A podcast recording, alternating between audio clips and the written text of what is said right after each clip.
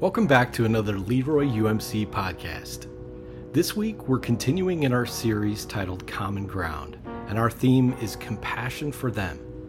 So, one of the biggest twists in the famous story of Jonah is that Jonah didn't try running away from God's call because he was scared to go to Nineveh. It was because he knew that if he went, God would in fact forgive the barbaric foreign Ninevites, and Jonah didn't want them to be forgiven. God's willingness to invite them is always more radical than our willingness to accept them. Let's send it over to Pastor Matthias. Well, friends, uh, again, apologies if my voice is a little bit rusty. Uh, if it, if my voice goes out mid-sermon, I think Scott has said he'll come up and finish the message, right? That was my understanding.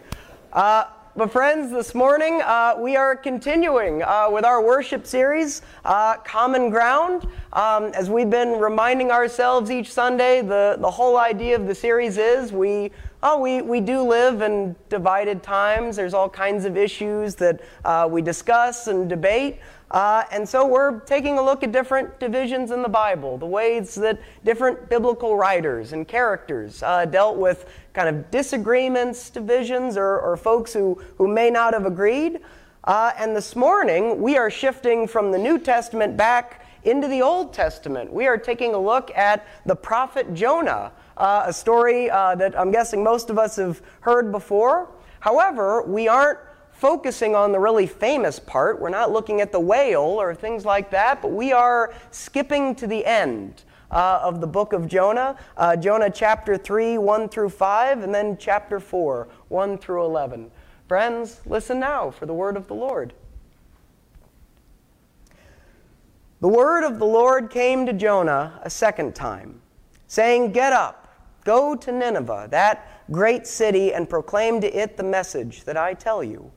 So Jonah set out and went to Nineveh, according to the word of the Lord.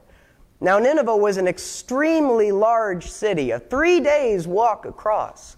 And Jonah began to go into the city, going a day's walk, and he cried out, Forty days more, and Nineveh shall be overthrown. And the people of Nineveh believed God. They proclaimed a fast, and everyone, great and small, put on sackcloth. But this was very displeasing to Jonah, and he became angry. He prayed to the Lord and said, Lord, isn't this what I said while I was still in my own country? This is why I fled to Tarshish at the beginning, for I knew that you are a gracious and merciful God, slow to anger, abounding in steadfast love, and relenting from punishment. And now, Lord, please take my life from me. It is better for me to die than to live. And the Lord said, Is it right for you to be angry? Then Jonah went out of the city and sat down east of the city and made a booth for himself there. He sat under it in the shade, waiting to see what would become of the city. The Lord God appointed a bush and made it come up over Jonah to give shade over his head, to save him from his discomfort. So Jonah was very happy about the bush. But when dawn came the next day, God appointed a worm that attacked the bush so that it withered. When the sun rose, God prepared a sultry east wind, and the sun beat down on the head of Jonah so that he was faint and asked that he might die. He said, It is better for me to die than to live. But God said to Jonah, Is it right for you to be angry about the bush? And he said, Yes, angry enough to die. Then the Lord said, You are concerned about the bush, for which you did not labor, and in which you, and which you did not grow. It came into being in a night and perished in a night. And should I not be concerned about Nineveh, that great city in which there are more than a 120,000 people who do not know their right hand from their left, and also many animals? Friends, the grass withers and the flower fades, but the word of our God stands forever. Is the word of the Lord. Thanks be to God. Lord of truth, if this message speaks your truth, then may it resonate with someone here and be remembered. But Lord, if this message does not speak your truth, then let it be forgotten in an instant. And may the words of my mouth and the meditations of all our hearts be acceptable in thy sight, Lord, our strength and our Redeemer. Amen. Jonah, the man who was swallowed by a whale after he ran away from God. That is the extent of what most people probably know about the prophet Jonah. It's a story that we all probably learned in Sunday school when we were little kids, or heard at VBS, or read in a cartoon children's Bible about how once upon a time there was a man named Jonah who heard God say, Jonah, go to Nineveh and tell them to repent, who ran away as fast as he could because he was scared. He was afraid to go, who was then swallowed by a whale before finally going to Nineveh and leading the whole city to repent and worship God. And they all lived happily ever after. Sounds wonderful, and it certainly makes for some great cartoon paintings of whales in our Sunday school classrooms. The only problem is that that isn't how the story really goes. Instead, Jonah may very well be one of the most misremembered, misinterpreted, and misunderstood stories in the Bible. For one thing, if you really want to understand the book of Jonah, you have to understand when it was written and who for. That's rule number one when reading any book of the Bible, right? Always ask who wrote it, when, and why. And the book of Jonah was written for people in exile. Jonah was written sometime in the 6th, 5th century BC, at a time when the Jewish people found themselves living in little impoverished migrant communities scattered all across the ancient world. The Israelites had just gone from being a majority in Israel to now a minority in a non Jewish world. And Jonah's story reflects that difficult situation that his audience is going through.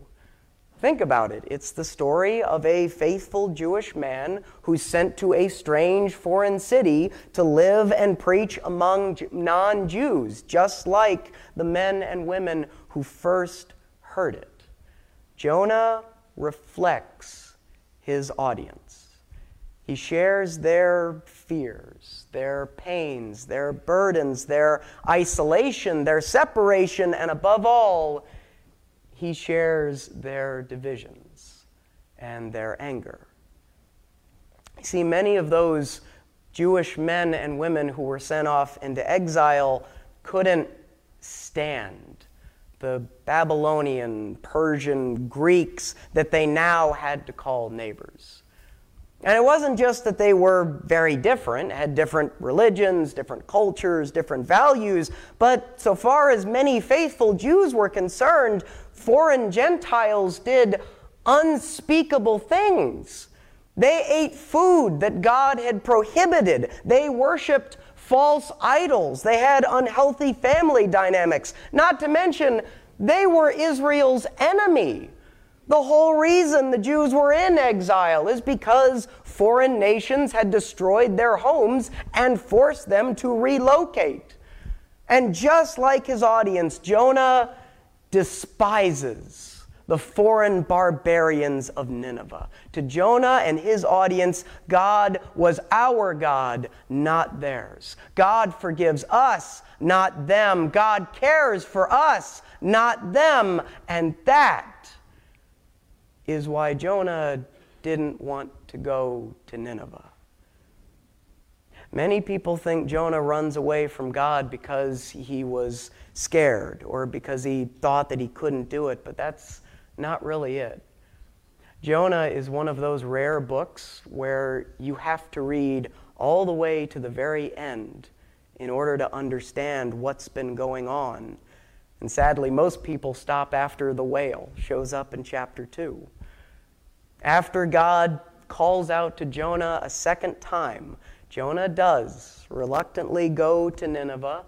He does preach, and in a plot twist that the original audience would not have seen coming, the pagan city of Nineveh repents. The Bible saying, and the people of Nineveh believed God, is as dramatic a twist as Darth Vader saying, Luke, I am your father. The city, it is. The city turns from their idols. They fast, they pray and repent, and God forgives them. But this was very displeasing to Jonah, and he became angry. And storming out into the desert alone, Jonah finally confesses to us, his readers, the real reason why he ran from God in the first place. Lord, isn't this what I said while I was still in my own country? This is why I fled to Tarshish at the beginning. I knew that you are a gracious and merciful God, slow to anger, abounding in steadfast love, and relenting from punishment.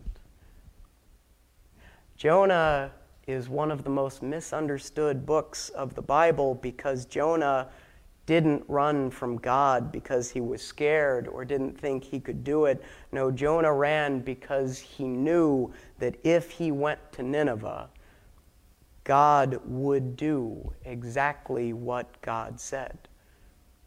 The city would repent. The people would change. God would forgive them. God would save them. And Jonah didn't want them to be saved. Jonah didn't want those infuriating, horrible people to be forgiven. He wanted God to be his God, not theirs. Jonah, in a way, turns out to be more of an anti hero than a hero in his story. However, as cold and harsh as that might sound, before we dismiss Jonah as a villain, I'm guessing the hard truth is that many of us know what that's like. Maybe it was that person who hurt us once, who we just can't quite forgive, the person who doesn't deserve forgiveness. Maybe it's that person or that group we can't stand to be around or listen to, who infuriates us and who we can't imagine God ever taking the side of. Whatever the issue and whoever they may be, we all have Ninevites in our lives. People who deep down we aren't sure God could forgive or care about. Jonah is a character who reflects his audience. And in this broken world of endless divisions, sometimes that includes us. Jonah isn't the story of someone who ran from God because they were scared and was swallowed up by a big fish. Jonah is the story of someone who ran from God because they were so swallowed up by division that they didn't want God to care about those people. But the good news, hiding somewhere behind Jonah's story, is that God's willingness to care was greater than Jonah's willingness to accept. Sitting alone in that desert, sulking and wrapped up in his bitterness, God challenges Jonah. God pushes back against his ideas about who's forgivable and who's not, about who God cares about and doesn't. It starts with just a simple question is it right for you to be angry? But then it goes a bit further. Being a good preacher, God uses an illustration, He uses a prop. God raises up a bush to give Jonah shade from the heat. Jonah loves it, but then God takes it away, and Jonah gets even madder. And then God gives us the moral of the story. You are so concerned about the bush God says, about this thing that doesn't matter, why should I not be concerned about Nineveh, that great city in which there are more than 120,000 people? And there's something truly beautiful about those verses, about God's lesson to Jonah. In the original Hebrew that that verse would have been written in, and in the original language that Jonah's exiled Jewish audience would have heard it in, the word that God uses for concern is chus. You're going to have to clear your throat a little bit. Chus. And chus doesn't just mean to have concern in the sense of worrying or thinking about something, but at a deeper level, chus means to show mercy, to show kindness, and above all, it means to care in a loving manner. That's the good news behind the story of Jonah that not everyone sees, that not even Jonah sees. It isn't just that God is concerned about those Ninevites or willing to show mercy to those foreigners, to those people, but as uncomfortable and unimaginable as it is for Jonah, it's that God cares for those people just as God cares for him. In the end, the book of Jonah is like an Old Testament version of the famous parable of the prodigal son. Like the loving father, the story ends with God going out into the desert, into the wilderness to Jonah, the elder son, sulking alone, begging him to come back inside to celebrate this incredible miracle, to come inside and rejoice at the fact that even they have found new life. And just like the prodigal son, the story ends on a very uncertain note. We're never told whether or not Jonah actually accepts this incredible thing that God has done. That's the biggest twist in the story of Jonah. The real question behind the story isn't whether or not the Ninevites, whether those people would repent of their sins. It took, it took the Ninevites nothing, all of about two verses to repent. The real question driving the story is will Jonah and his audience repent from their limited understanding of God's love and see the common ground of the radical love that God has for all of them? Jonah is one of the most misunderstood stories in the Bible. It isn't a story about a man who ran away from God because he was afraid, but about how sometimes we push God away when God's grace does not abide by our divisions. And it isn't a story about how God cared for a man trapped in the belly of a whale, but how God's compassion for that person is always greater than our willingness to accept them.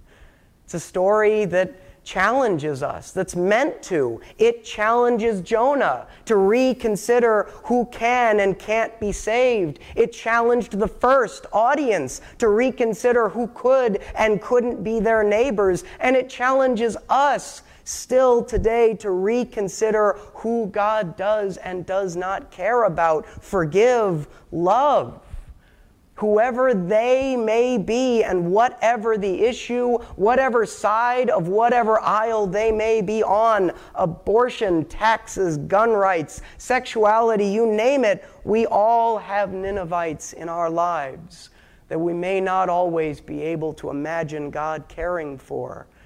And the question this story puts to each one of us is can you embrace the miracle that God loves them too. In our broken world, our God still asks, Should I not care about them? Jonah is one of the most misunderstood stories in the Bible, but the good news is it's misunderstood for the miraculous reason that we worship a God whose grace whose compassion and whose loving care is always more radical than we are able to understand. We all have Ninevites in our lives, but whoever you are, whatever you think, whatever you've done, whatever you believe, and whatever whale you've been swallowed by, or whatever Nineveh you might live in, God cares for you, and God cares for them. Thanks be to God for it. Amen. Friends, please pray with me.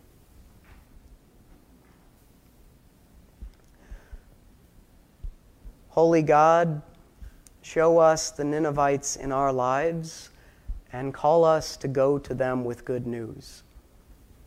God, remind us of the people that we struggle to forgive and give us the heart to know that you can. Show us the people we can't stand to be around and give us the compassion to make them our neighbors. And tell us about the people we don't understand and give us the faith to care for them as you care for us. God, help us to hear Jonah's story and to learn the lesson that he struggled to understand, that we might be your prophets, proclaiming your good news, that you care. In Christ's name we pray. Amen. Again, we want to thank you so much for joining us today. I hope that you are blessed and that you are a blessing. Go in peace.